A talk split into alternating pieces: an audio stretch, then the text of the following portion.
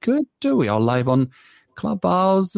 All right, let me move this one here, and and we're live, Lara. Here we are. So hello, were, buongiorno. Buongiorno, buongiorno, Lara. You were studying acting uh, when you met Massimo the the the, the first time. So um, Massimo and I met in 1993, and uh, we met in a little cafe.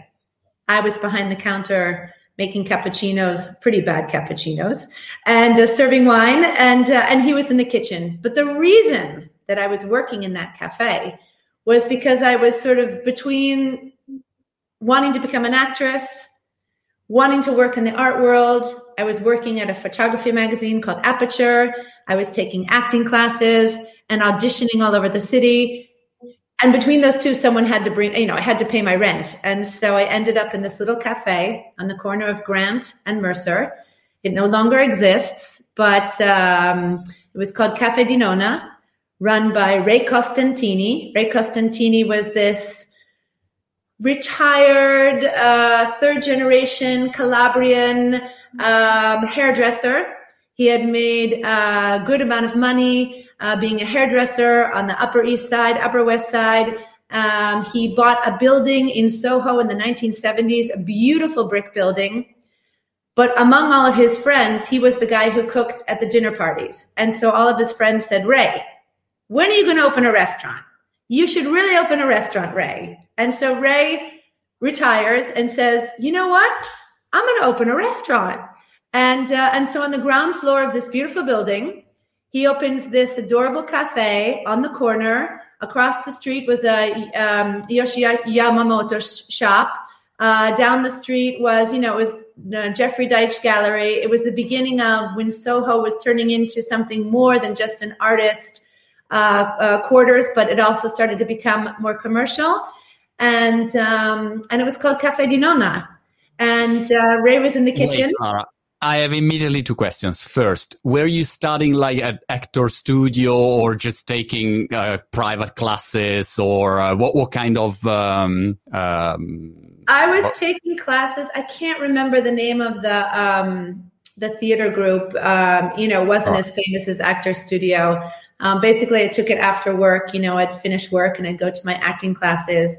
But um, you know, as a kid, I always loved to do musicals and sing and things like that. And then I never really took it seriously. But when I got to New York, I started hanging out with a lot of avant-garde artists, and um, I would go off into the Wooster Group. Uh, I had friends who were working there, and so there was this whole kind of vibe. I wasn't thinking about acting in terms of Hollywood or or Broadway, but I loved that synergy between fine art, acting, off off Broadway, and uh, provoking people, basically. And so that's where yeah. my acting career. Um, Is, that's what I, I was interested in. But I'm not I, a very good actress. I found out I'm not a very good actress, so, but I'm a really good waitress. I mean, you know, that's how I met my husband. I've been waiting tables almost all my life just to support whatever artistic endeavor I wanted to to to, to do. And so, um, you know, sometimes my mother would say, I can't believe I sent you to college, you know, to wait tables. but how, how did it go? Massimo entered Caffè di Nonna. And so the uh, story, uh, the story is this Ray Costantini. The real story, not, not the legend, the real story. The real story. Ray Costantini opens up Caffè di Nonna after a beautiful renovation. So you have to imagine corner building, all the light coming through, tin ceilings, original tin ceilings. We have this small cafe, uh, open kitchen, gorgeous walnut, very long bar for cappuccino, muffins, coffee, wine bar, but everything's open. So um, my friend who was working in the Wooster group said, and I was taking an acting class with him, said, I just got a job waiting tables at this little cafe in Soho and it was two blocks down from the Wooster Group. And so he said they're looking for someone to stay behind the bar. And I said, well, you know, I know how to make a cappuccino. I've spent time in Italy. I had cousins living in Italy. I had studied uh, art history in Italy. I had this total passion for Italy. So I said, why not? Let me try to, you know, get an interview. And um, so Ray had probably opened the restaurant in January. And he was very ambitious because he was open from the early morning until quite late at night. And it was basically just him. And so the guy was exhausted. You know, after three months, I walked in um, mid March uh, to apply for a job in the afternoon and um, uh, had a quick interview with him and his wife, Maggie, who is a writer. And I told them that I spoke a little Italian, I could make a cappuccino, I knew stuff about wine. When I say stuff about wine, I wasn't really a sommelier. But my first job when I was 16 years old, before I could even buy a bottle of wine, uh-huh. was working in a wine shop. That was the only job I could get. And since I was an art student, I was pretty good at drawing. And so I would do all the sort of decorative drawings in the wine section, you know, grapevines and castles and things like that. And so I learned about wine through working in this local wine shop. Um, and so I, I, I could talk about things, whether I actually knew them or not, I had the ability to explain them somehow I got that job. I walked back to my little apartment in the East Village, and on my um, answering machine, there was a message Hi, this is Ray Costantini. And, you know, if you can start tomorrow, you can come in at five o'clock after your other job, and um, we'd love to have you on the team. And so that's that's the way things used to go. Um, you know, no CV, no cell phone, yeah. um, straight in, immediately in. And so you start to work in, and one day Massimo walk in the in the in the restaurant. No, Marco, it's more serendipitous than that. Massimo literally passed through that same cafe on the same day, just at a different time, like three hours earlier than I did. He was walking in Soho. He was living in Soho. He was living in New York City, excuse me. He was living on the Upper West Side um, with his girlfriend at the time, Katia.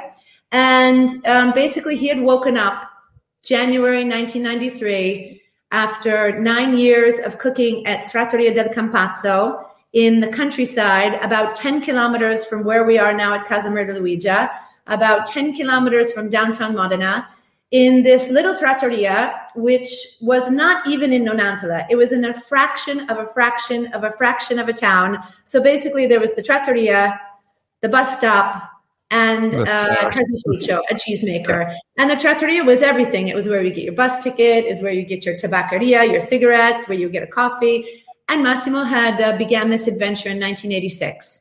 And um, with great success, he basically found out who he was, his identity, his calling. He filled in the shoes of a restaurateur and a chef and grew. And that little hamlet of a town became known by everyone because it was where not only his friends were hanging out on the weekends and dining, but where he actually really had an opportunity to begin introducing uh, a whole generation of Modenese to wine, to food, to new ideas, culinary, new culinary ideas.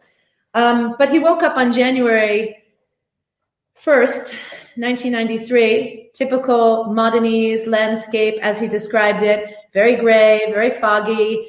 And he thought to himself, I think I need to get out and see the world a little bit. I think I need right. to go and have some more experiences. To sum it up, he had come to a crossroads, and everything that he had experienced up to that moment was leading to him jumping into something new. And he felt that he just needed new stimulus. And so he was able to convince Katia, his girlfriend, to take a temporary sabbatical leave from her job. She's an interior designer. And they moved to New York. Okay. No job. Like no future, no no plans. Just let's move to New York. Live the life and experience. Okay.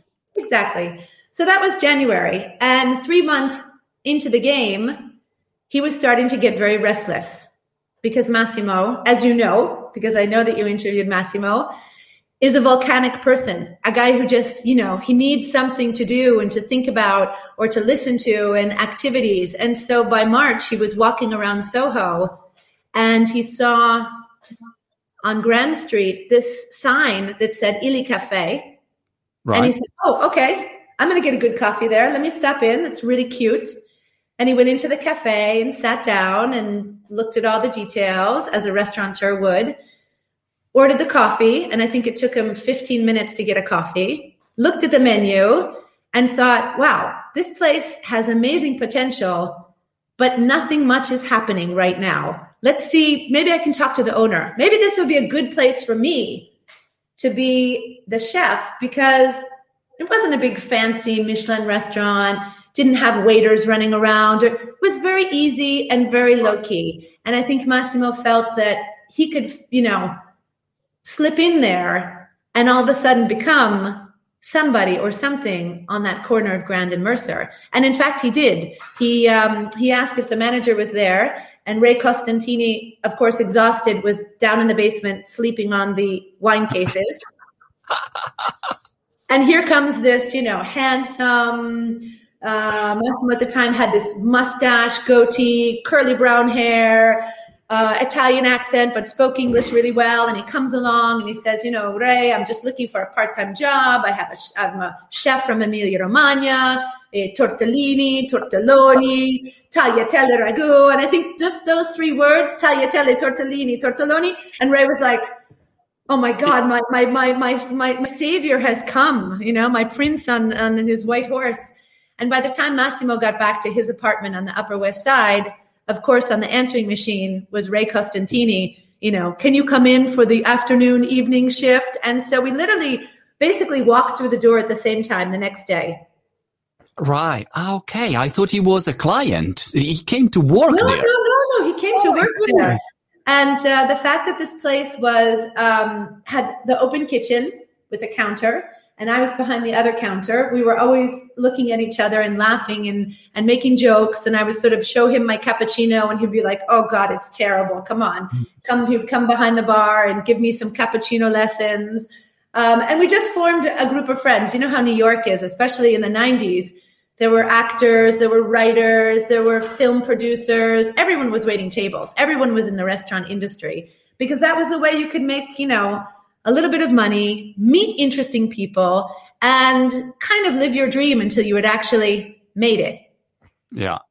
You know, uh, Lara, is, uh, I, I, love, I, I, by the way, we, I was, um, I, am so curious about talking uh, about food for soul, but I was so curious about this, uh, the beginning because uh, it's incredible to see the journey that, that you and Massimo uh, have done. And I think sometimes it's easy to forget that uh, yeah, you, you, see people who has incredible success, but but what happened before? You know, how many years it took to get there, and uh, and and and you know, people think, yeah, you know, it's maybe easy. No, it's not easy. There are years that I imagine, you know, with uh, a roller coaster of uh, of experiences and. Um, so I always like this part of the journey, you know, because the people want the result, but they don't want to put the effort into it to to, to get the final result. So I think yeah. it's interesting.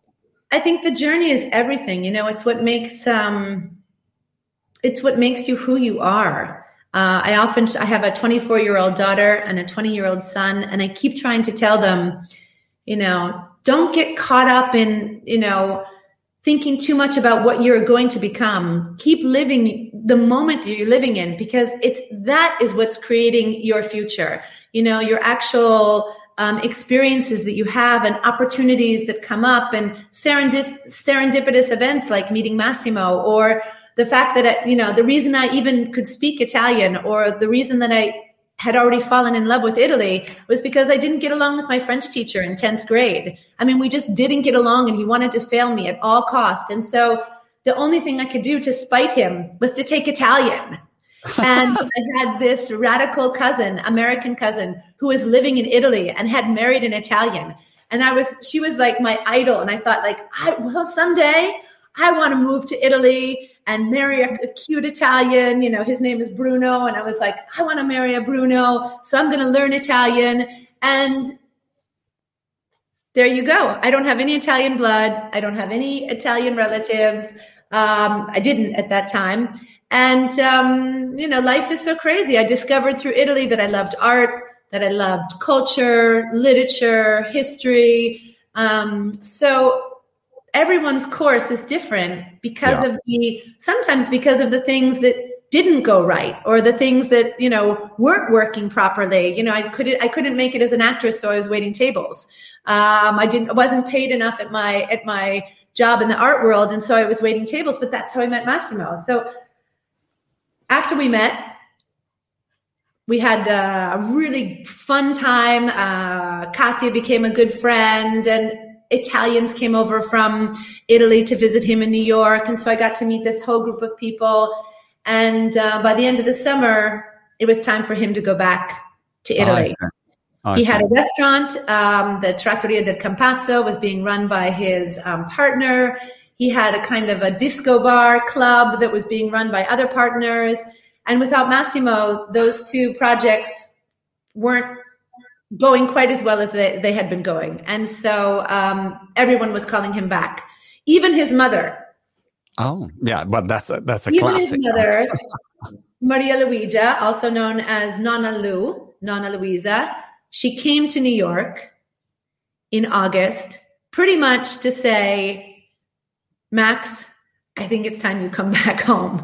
I think everyone was terrified that he wasn't going to come home, that he was going to live in Italy, in New York, forever. But um, Massimo is a really responsible guy. So we went back to Italy and um, I missed him terribly. I missed the friends that I had met. I missed speaking Italian. And so I decided to go and surprise him for his birthday, which is at the end of September. Right. And um, and basically, I never left.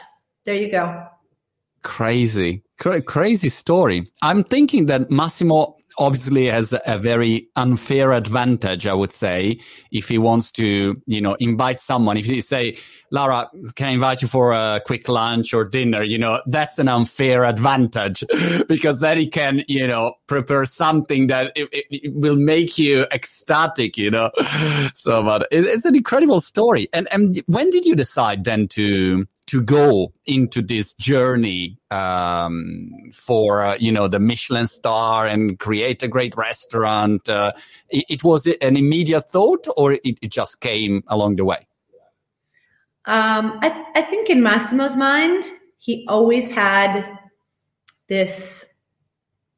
Okay, from the first time I met Massimo, behind the counter of Cafe di Nonna, a, a nothing restaurant, a, a, cafe in the middle of, you know, Soho. Yeah. He was already Massimo Bottura.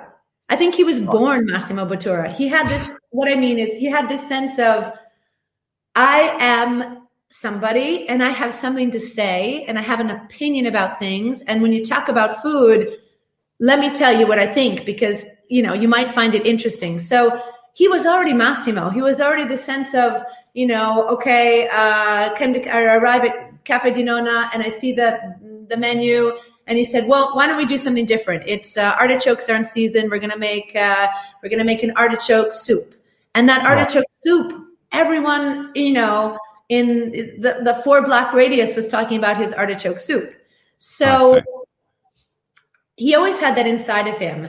And um, I think part of the reason that he, he felt he had to leave Trattoria del Campazzo was that he felt that that place, that physical place, would never be able to get the Michelin star. Maybe today things are different, but back in the 90s, it was much harder for a small trattoria, not fancy, in the middle of nowhere to get a Michelin star. And so he came back to Modena with this idea that he needed to continue his journey. Um, in October, I arrived in September. In October, he had a visit by Alain Ducasse, who was coming to look at some um, different acetai for balsamic vinegar. And so Alain Ducasse um, heard about Trattoria del Campazzo and made a reservation for lunch. Right. Of course, Massimo was over the moon.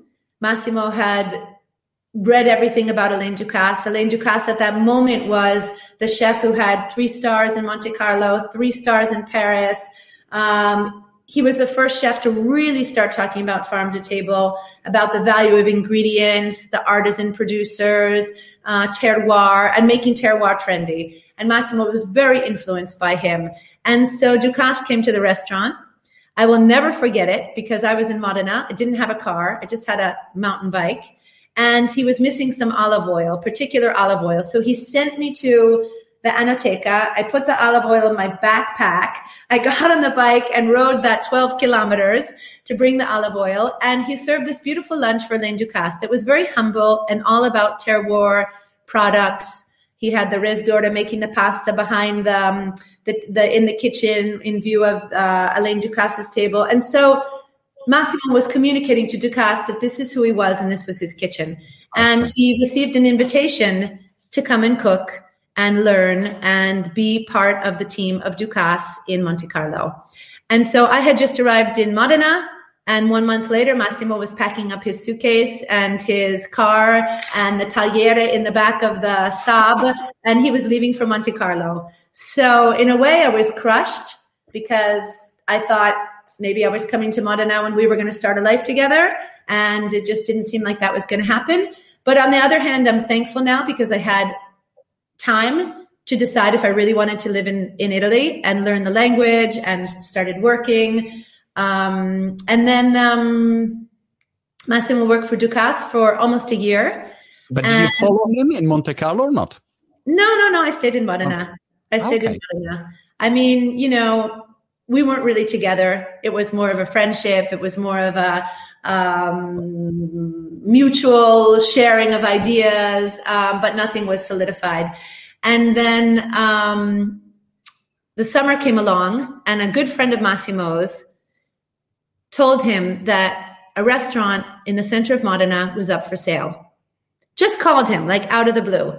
And Massimo came to Modena, looked at the restaurant in Via Stella. It was called Osteria Francescana, and it had been there since the turn of the century uh, had gone through all different owners and things like that. And I think at that moment, he realized that it was time to come back. Mm. He hmm. had learned so much from Ducasse. He had worked at the uh, Louis Quinze. He had worked at the grill. He had worked at different aspects. He had absorbed the culture of farm to table and artisan cooking. Um, he had learned some more techniques, but more than anything, I think what he got from Ducasse was a sense of he knew who he was in the middle of all those other chefs in the middle of you know that haute cuisine french cuisine he still he could maintain his identity as an italian chef and i think he learned that there's value in that instead of saying i have to cook french i can be proud to be cooking tortellini making tagliatelle and thinking about the ingredients from my from my landscape and so um, he bought the and restaurant so he, he told you and he, he told you Let, us do it together what, what, what did he say dad well, it was kind of assumed that we would work on it together, but it was really his project. And not until we actually opened the restaurant, which was a year later, so March 1995, I had to be in New York. I couldn't be there for the opening of the restaurant. My dad had Parkinson's, and so I had to fly back. He was having an operation. And uh, Massimo called me, eight in the morning. It was two o'clock in the afternoon in Italy. And um, of course, eight in the morning, you're not married, you don't have kids, you know, you're still asleep. So I basically got out of bed and picked up the phone. My mother, Massimo, Massimo's on the phone. My mother adores Massimo. Um, you know, he always plays that sort of, oh, I'll make you lunch, Janet. Oh, did, should should we should we organize a dinner party together? And so my mom is like, that's the unfair advantage. he does have an advantage with with with the mother-in-law. Um, anyway, so he called me at eight in the morning, and uh, I had not even drunk my coffee. And he said, um, "I'm opening the restaurant. Uh, I'm sorry you're not here, but um, will you marry me?" What? so, like of course, I'm like, what? You know what? I, I, didn't even know what to say. I wasn't prepared. I said, Massimo, I haven't even had my coffee yet. Can I call you back? but he knew that was a yes. And um, years later, I realized that basically he was asking me to marry the restaurant. yes, marry the restaurant. Yeah, yeah I mean, got married three months later, and I think that yeah. was the beginning of are you going to marry this project? You know, it really was. It was that, you know, are you in or are you out? Are you in this with me? Are we doing this together? This is going to be our life. Are you ready? You know, in his very Massimo way, Massimo's not a guy who's going to like explain it to you and sit down and have the tete a tete and go, you know, he's just going to throw it out at you and say, are you in? Are we doing this? And, um, and so I was in and that's been, that's, that's been the, that's been the game, you know. I mean, it's like you. And did it success uh, su- succeeded immediately or not? No, no. Right. I mean, success has taken a very long time. Um, let's just say the restaurant opens We're in the center of Modena, and everyone is expecting that he's going to be doing the kitchen of Trattoria del Campazzo. Really yeah. delicious, really fun, trattoria, a little bit, you know, elevated trattoria, someone gourmet trattoria, but sort of easygoing and mm, Emilian food. But Massimo, his experience in New York, his experience with Ducasse, he's in the center of Modena. He's already thinking about getting a Michelin star, and he wants to be a provocateur so he opens his menu with a cappuccino of potatoes and puri with balsamic vinegar on top in a, in a cappuccino cup. And of course, the guests are like, what? What is this? Can't we have, you know, what, what, one of his classic dishes is, you know, rigatoni with salsiccia and uh, peas. And he's trying to do something totally different. Um, he puts, uh, we put some art on the walls. We put some contemporary art on the walls. Back in Trattoria Campazzo, he had like a poster of Bruce Springsteen. Um, you know, so this is like, it took a really long time for the Modenese public to sort of say, okay, you're not doing that same kitchen. Um, when he served his tortellini, he was serving six tortellini that were walking on the broth. I tortellini camminano su brodo. He wanted to talk about the value of each tortellino and the flavor and the ingredients. Whereas Modenese, you know, of course, are used to this big bowl full of tortellini and it's steaming and you're back in your grandmother's kitchen, even though they're going to tell you that the tortellini of their grandmother are better than your tortellini at Osteria Francescana.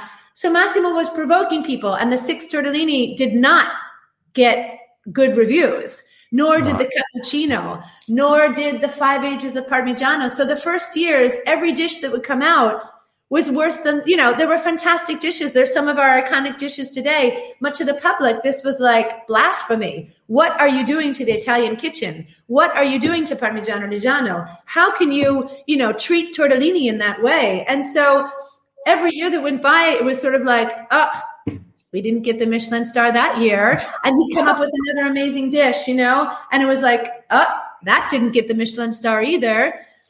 But then in 2001, wait, wait, it's true that once you got uh, horrible reviews, both the food and the art? And the art, exactly. So, um, you know, we opened in 1995. By 2000, 2001, we hadn't gotten any Michelin star. Some sort of avant-garde um, uh, magazines outside of Italy had started talking about Massimo.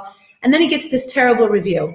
The review is for a painting by an artist named Gianmarco Montesano, and the painting was of a Ferrari um, with uh, Gilles Villeneuve driving it, and this curve and so it was kind of blurry and everything was distorted and it was this red on red canvas in the middle of the dining room.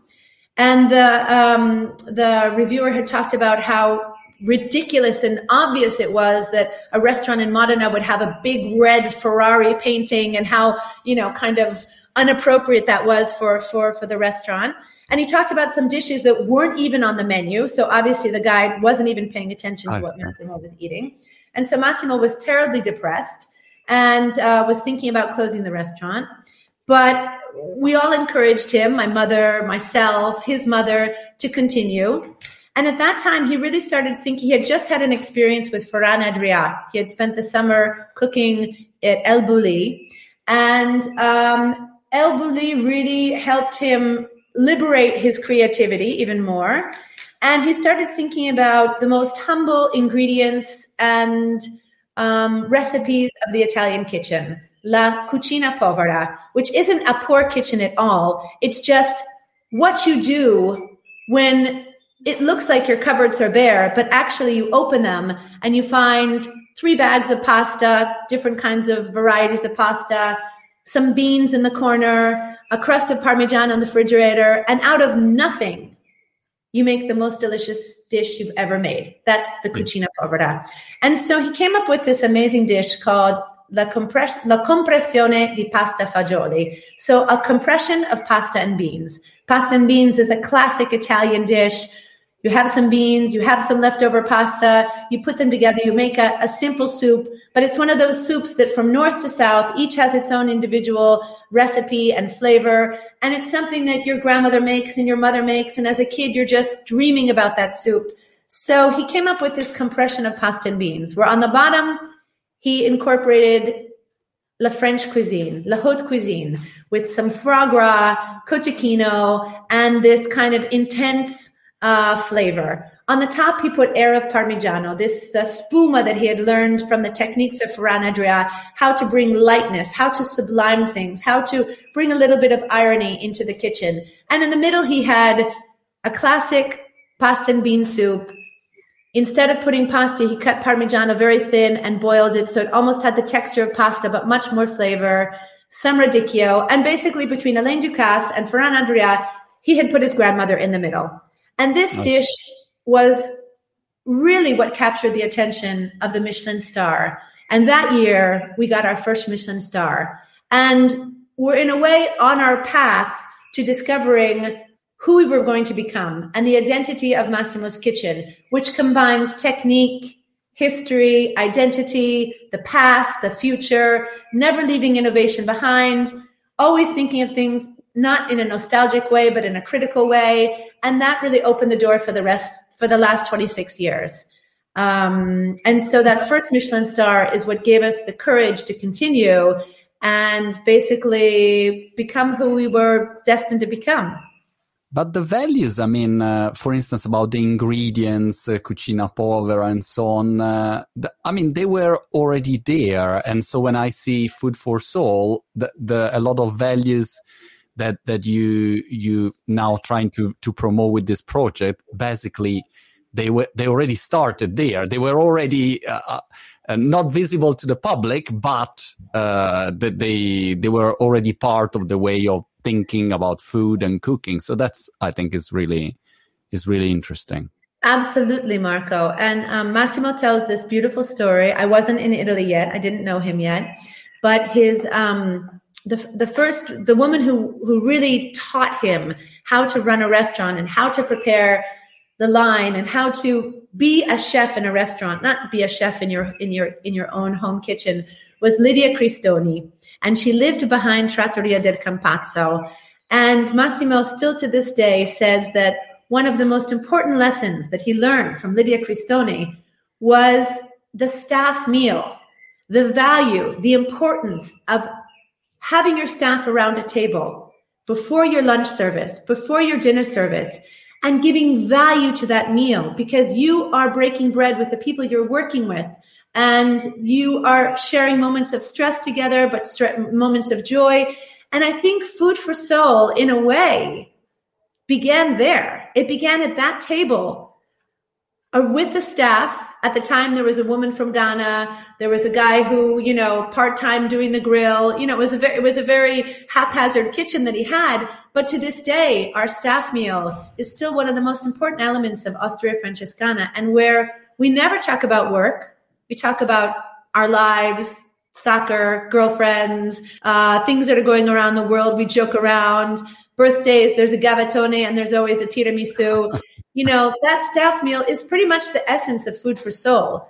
Because when we talk about our project Food for Soul and the refettorios, um, the whole model of the refettorio is bringing people around the table and the magic that happens when you share a meal together. So a refettorio table is a fratino table. It's long and thin. It's meant for people to be right in front of each other. So they actually do talk to each other. It facilitates conversation and the passing of bread or passing the salt.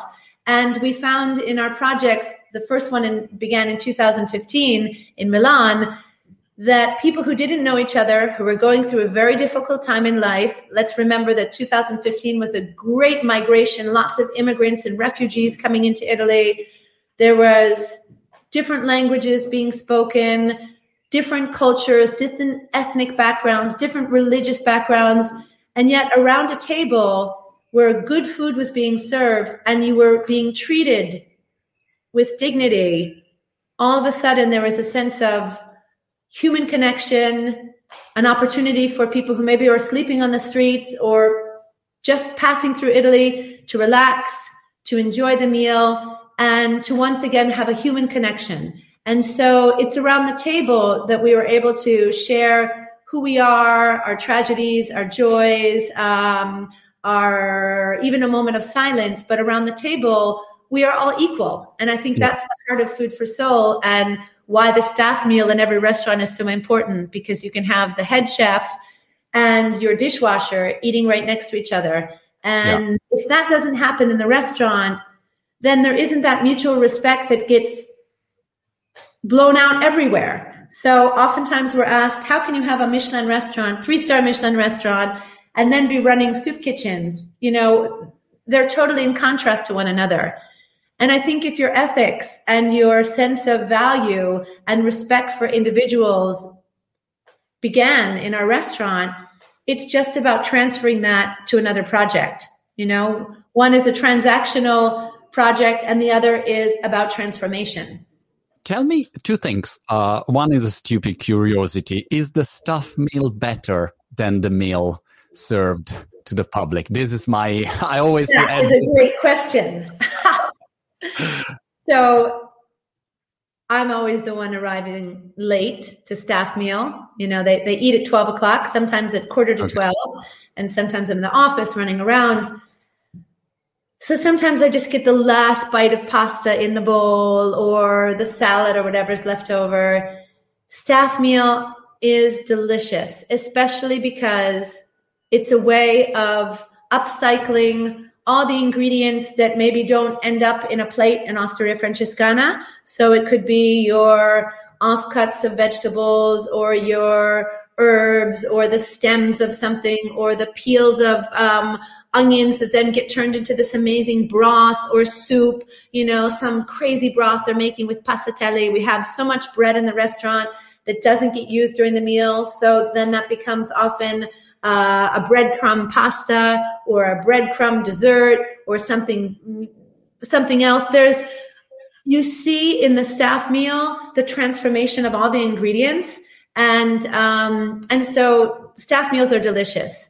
Uh, are they better than Osteria Francescana? They're totally different. They don't have, you know, the storytelling. They don't have the concepts behind them. They don't have the super techniques, but there's so much love into those staff meals and uh, staff meals and op- also an opportunity for all of our staff to sort of especially the young staff that come on board to take that challenge and say okay chef i'm going to make um, i'm to make staff meal for everyone today. And and maybe that chef is named choi and he just came over for, from korea. And he's so proud that he's learned how to cook italian food in korea that he wants to make pasta al pesto for 60 hungry waiters and front of house and office workers and and and kitchen staff. And massimo says Choi, are you sure you want to do for a group of hungry italians. Yes yes yes yes i'm chef i'm sure. And you know how this story ends of course. You know how this story ends because the pasta was overcooked. The pesto was was instead of being raw cooked. And everyone looked at this dish and thought joy we have to go to work. And yet, out of that dish that turned out terrible came a recipe that we now serve in Osteria Francescana. Really? So the recipe is called pasta pesto and abstract, and I'm not going to go into the whole recipe. It was basically the pasta pesto that, that that that was totally overcooked, got blended and turned into a miso, and it's this incredible conceptual dish that was created between Choi and Massimo and Taka but that happened because of the staff meal, because there was this young Korean chef who had the courage to say, I want to cook pasta for everyone.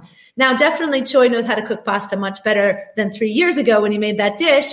And actually, Choi is headed out today back to Korea to be the head chef of Gucci Osteria that will be opening in September. We have this new dish that happened because of a mistake. So, staff meal is a moment for everybody to shine or a moment of failure but that moment of failure that as a family you have to embrace and find a way to turn it into a good story.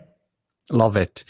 T- tell me more about um, Food for Soul and uh, how, how, does it work? Where is last time I think I, I spoke with Massimo. Um, he said that it, was going to open in uh, more places. I don't remember where, but um, who runs it? Is uh, like uh, Massimo going around the world or um, volunteers? Uh, how, how, does it work? So that's a really good question because um, one of the most important things about Food for Soul Food for Soul can't, we can't be running around the world running these projects. So we always partner with agencies, organizations. Um, the first one in Milan, we partnered with Caritas Ambrosiano. Sure. Uh, they're a beautiful organization. Um, they're running homeless shelters. They're feeding people. They're helping people recover and find their calling, their jobs. Um, and so Caritas Ambrosiano really embraced the project that we, we began, in 2015 in uh, Quartiere Greco, which is this working class neighborhood between different train tracks in Milan. It's kind of the end of the road.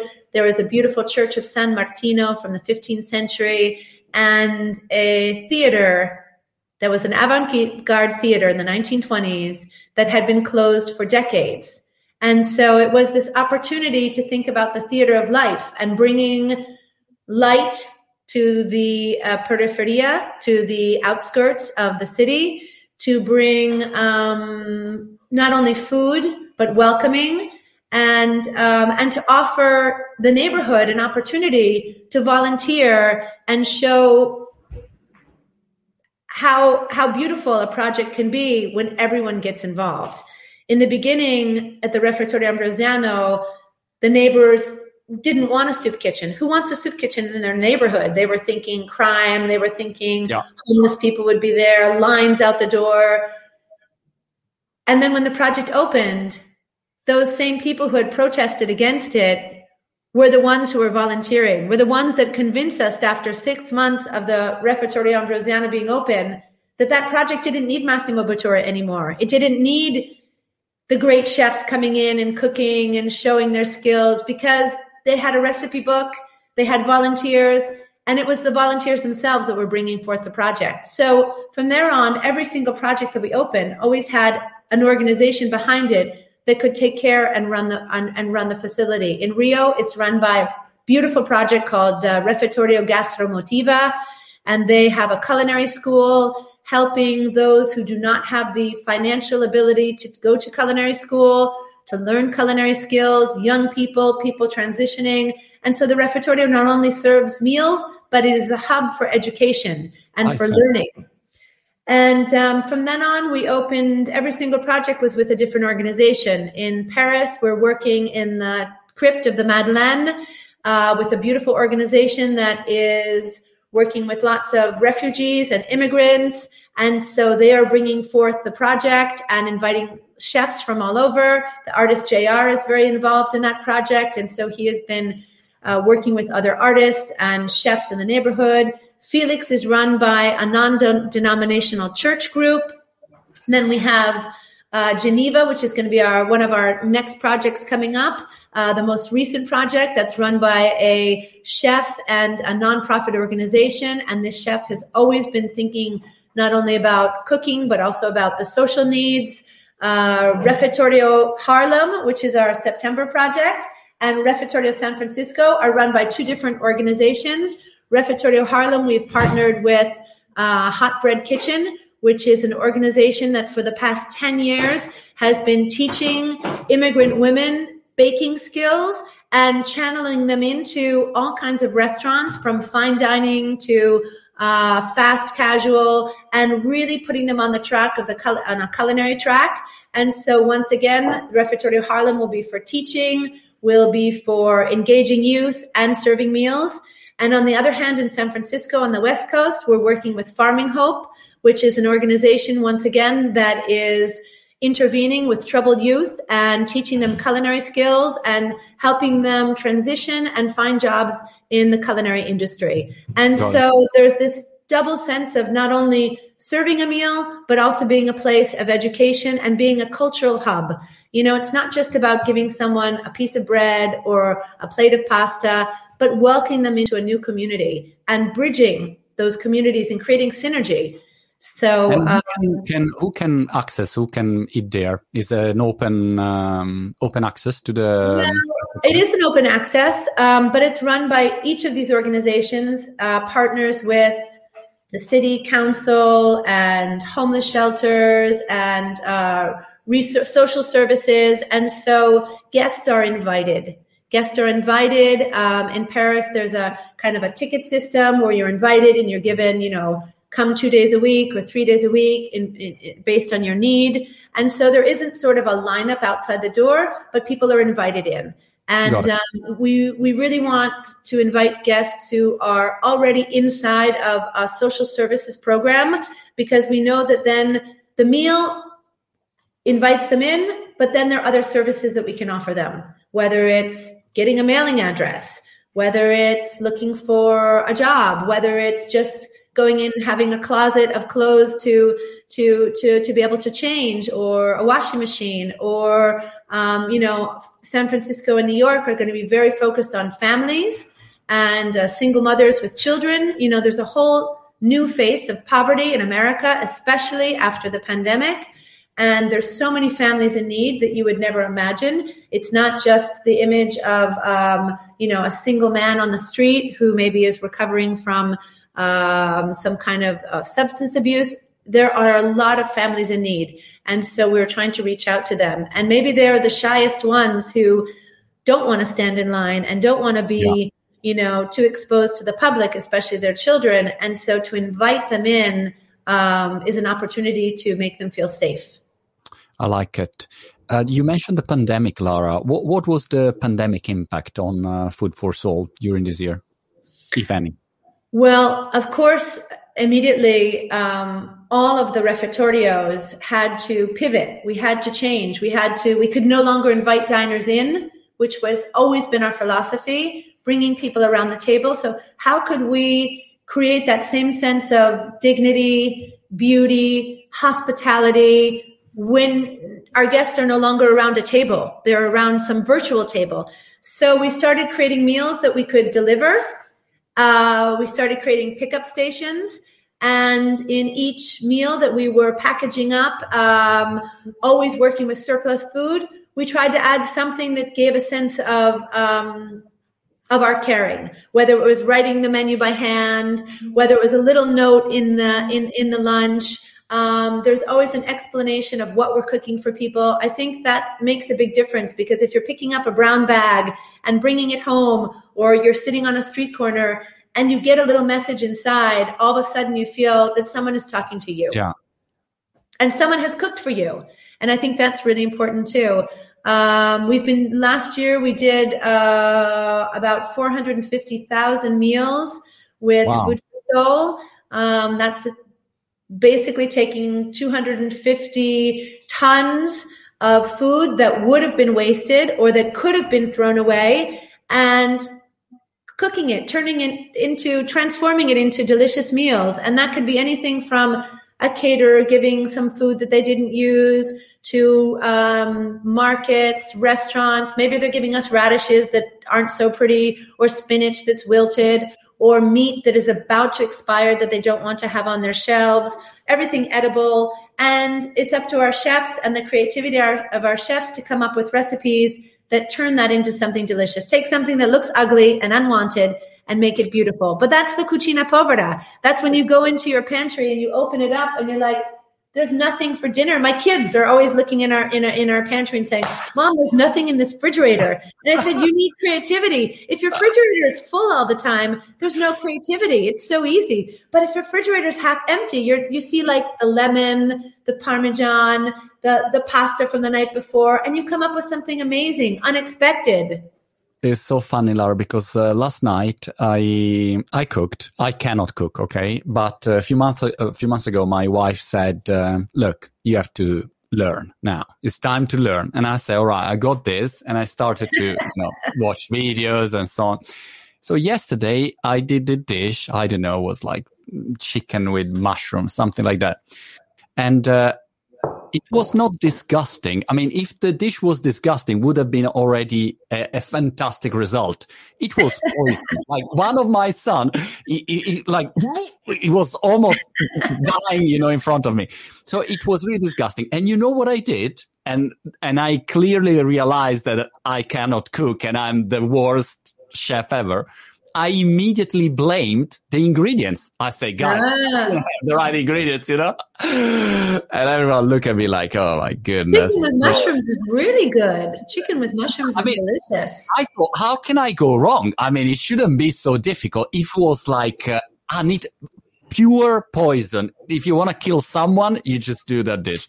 So I don't know. I have to study more. I have to talk with you and Massimo and come up with a solution. Yeah, I think you have to come here to Casa Maria Luigia with your kids, with your family. Come to our kitchen. Come in the kitchen. Cook with the team. And um, teach you a couple simple recipes that you have for the rest of your life. Your kids will learn them too. Um, I think that's one of the, the, the greatest gifts that anybody can give to their children is to teach them like three recipes. Yeah. Three recipes. One, a really good dessert cookie recipe, cake recipe, simple. It can be made with anything. You don't need fancy ingredients. My son is crazy about chocolate chip cookies, and so he loves to make chocolate chip cookies. Um, my daughter learned how to make passatelli, which is a traditional wow. Italian, simple, simple um, pasta recipe: breadcrumbs, Parmesan cheese, two eggs, a little bit of nutmeg and salt. Mix it all together with your hands. It's messy. You put it in a ricer, cook it in broth. It's done in five minutes, and that's something that she's taken with her everywhere she's gone in the world, whether she's in college or with friends or at home so, um, you know, learning a couple recipes in life, it gets you by, and uh, and it can even be pasta and pomodoro. I mean, you know. Yeah, absolutely. But you know what, Lara? I always underestimated the the uh, huge importance that in a family has uh, cooking. Uh, first, because if you know how to cook, you can eat uh, healthy. So that's number one. You know, this is a good starting point. You know, if you are a kid and you know how to cook, you will eat healthy. At least you know what you do. Then if you want to, you know, eat uh, some rubbish stuff, sometimes that's your decision, but at least you know what, what you can cook. And the second one is also about the relationship because if um, there is only one person cooking for three other uh, mm, people right. in the family, it's hard after a while unless you are a professional chef and that's your job i mean so if you share you know the the, the fact and and also the the passion about cooking is a completely different uh, balancing in the family. So yeah, I, I, really want to learn now and I'm uh, motivated, but my starting point is lower than zero. So that's the, that's unfortunate. yeah. Well, maybe, maybe you can learn with your kids. I mean, um, you know, I think, um, cooking gives you independence. My sister yeah. who lives in Colorado has three boys one is in the second year of college, one is in the first year of college, one is in uh, junior in high school. And um, they grew up with her cooking all the time, this big kitchen. And now during the pandemic, they were all at home. And she basically was like, okay, guys, I can't cook for you all. I'm busy too. So each one of them sort of had a night where they had to make dinner. And it could be, it could be like a sandwich. It could be, you know, uh, omelet. It could be something really easy.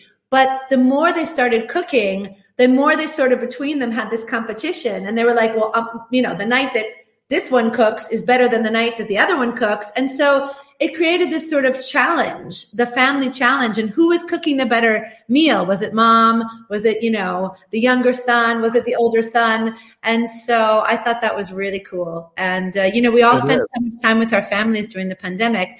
I have to say, um, I'm a little proud. So let me just say this. Alexa was given an award this Sunday here in Italy for being the director and the um, concept, uh, the, the creator of Kitchen Quarantine. So Corriere della Sera Cook gave her award for food journalism. And uh, she never knew she was a food journalist until she created uh, Kitchen Quarantine. But um, that kitchen quarantine, I myself learned so much. You know, Massimo was never home cooking.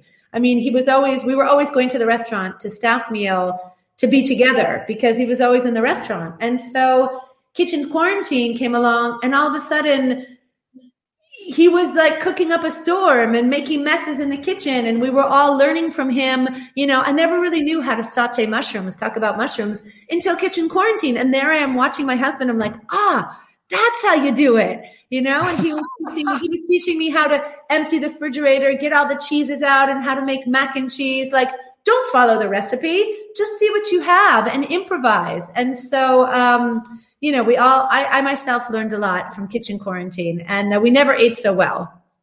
I can imagine.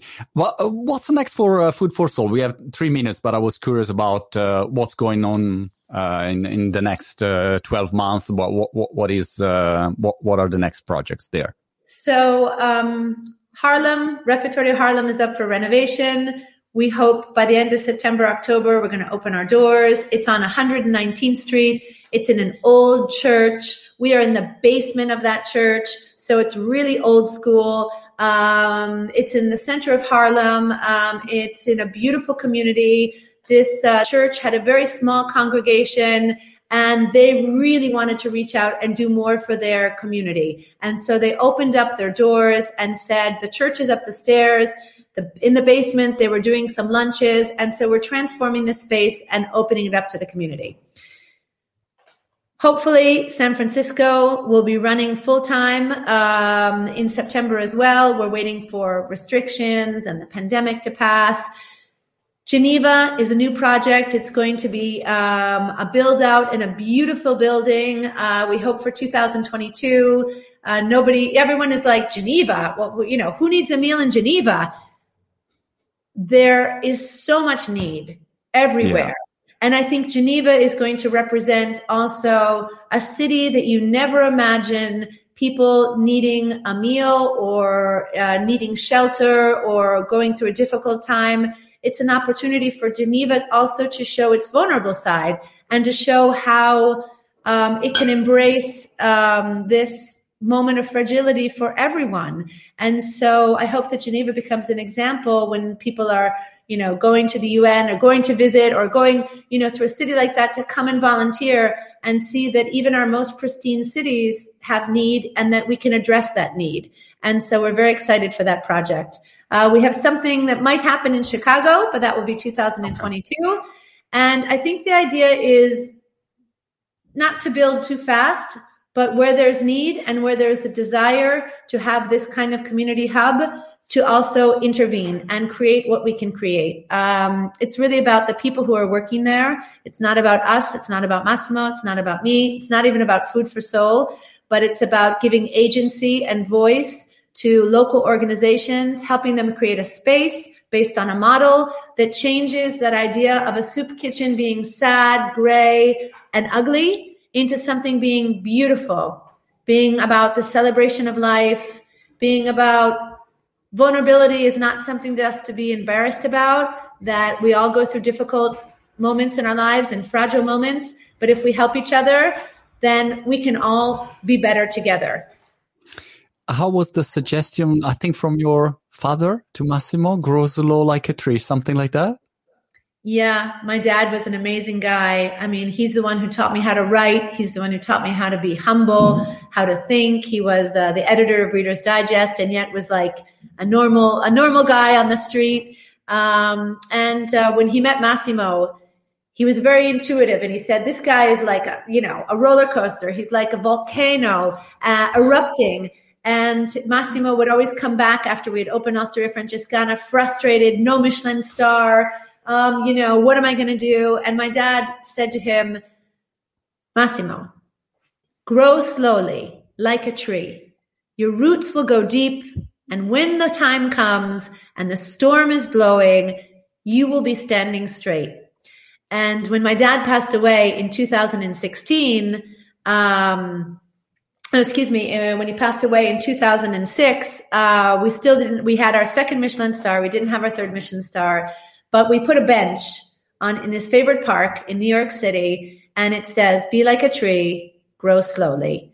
And um, I think that's the best advice I can give anyone. You know, whether you want to be an influencer on uh, on Instagram, whether you want to be a chef, whether you want to be an artist, whether you want to be, you know, just grow slowly because the growing part, the process is the part that you're going to look back on and um, be most nostalgic about because it's the most beautiful part of your life. It's not about getting there, it's about everything you learned along the way. Laura, it, it was really fantastic. I, I, I, would talk with you for, for hours, but I, I'm waiting for you for the cooking lesson, uh, so I can learn something too. I'll get ready. I'll try to practice to be not completely embarrassing when we meet, but I'll, I'll try to arrive prepared. Lara, thank you so much. Good luck for um, Food for Marco. Soul and for everything. And uh, yes. and I'll see you soon. It was a pleasure talking to you. Oh, and. I need the name of the ping pong table. Massimo said, I have my notes right here. The ping pong table to practice on. So send me a message. I'll send you the message. Yeah, yeah. Ciao, ciao. ciao.